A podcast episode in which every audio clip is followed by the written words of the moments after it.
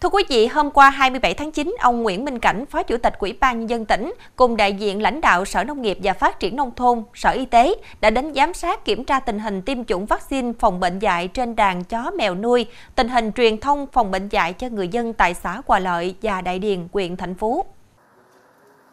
Tại các điểm đến, đoàn đã nghe báo cáo để nắm lại tình hình tổng số đàn chó mèo nuôi, tỷ lệ tiêm chủng vaccine ngừa bệnh dạy. Theo đó, xã Đại Điền có tổng đàn chó mèo hơn 1.200 con, tiêm chủng đạt gần 86% đạt yêu cầu. Riêng xã Hòa Lợi có tổng đàn chó mèo thống kê 1.380 con, tỷ lệ tiêm phòng đạt 75%, chưa đạt yêu cầu đề ra là 80%. Trong khi xã Hòa Lợi có đến hai ổ dịch bệnh dạy trên chó mèo và một trường hợp tử vong vào tháng 3 năm 2023.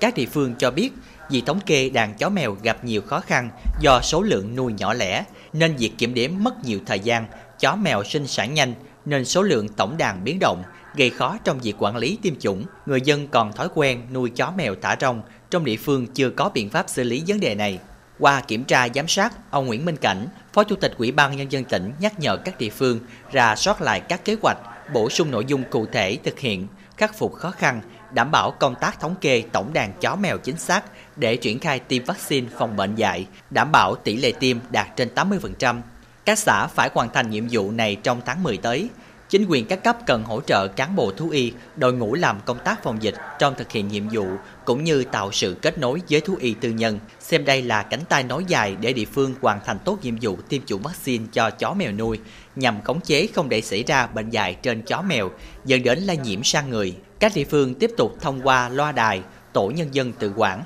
các ban ngành đoàn thể để tập trung tuyên truyền về sự nguy hiểm của bệnh dạy, sự cần thiết tiêm chủng vaccine bệnh dạy cho chó mèo nuôi, cách xử lý khi có chó mèo nghi mắc bệnh dạy, khi người dân bị chó mèo bị bệnh dạy hoặc nghi bị bệnh dạy cắn, để tất cả người dân nắm, biết thực hiện, khống chế không để xảy ra tử vong do bệnh dạy.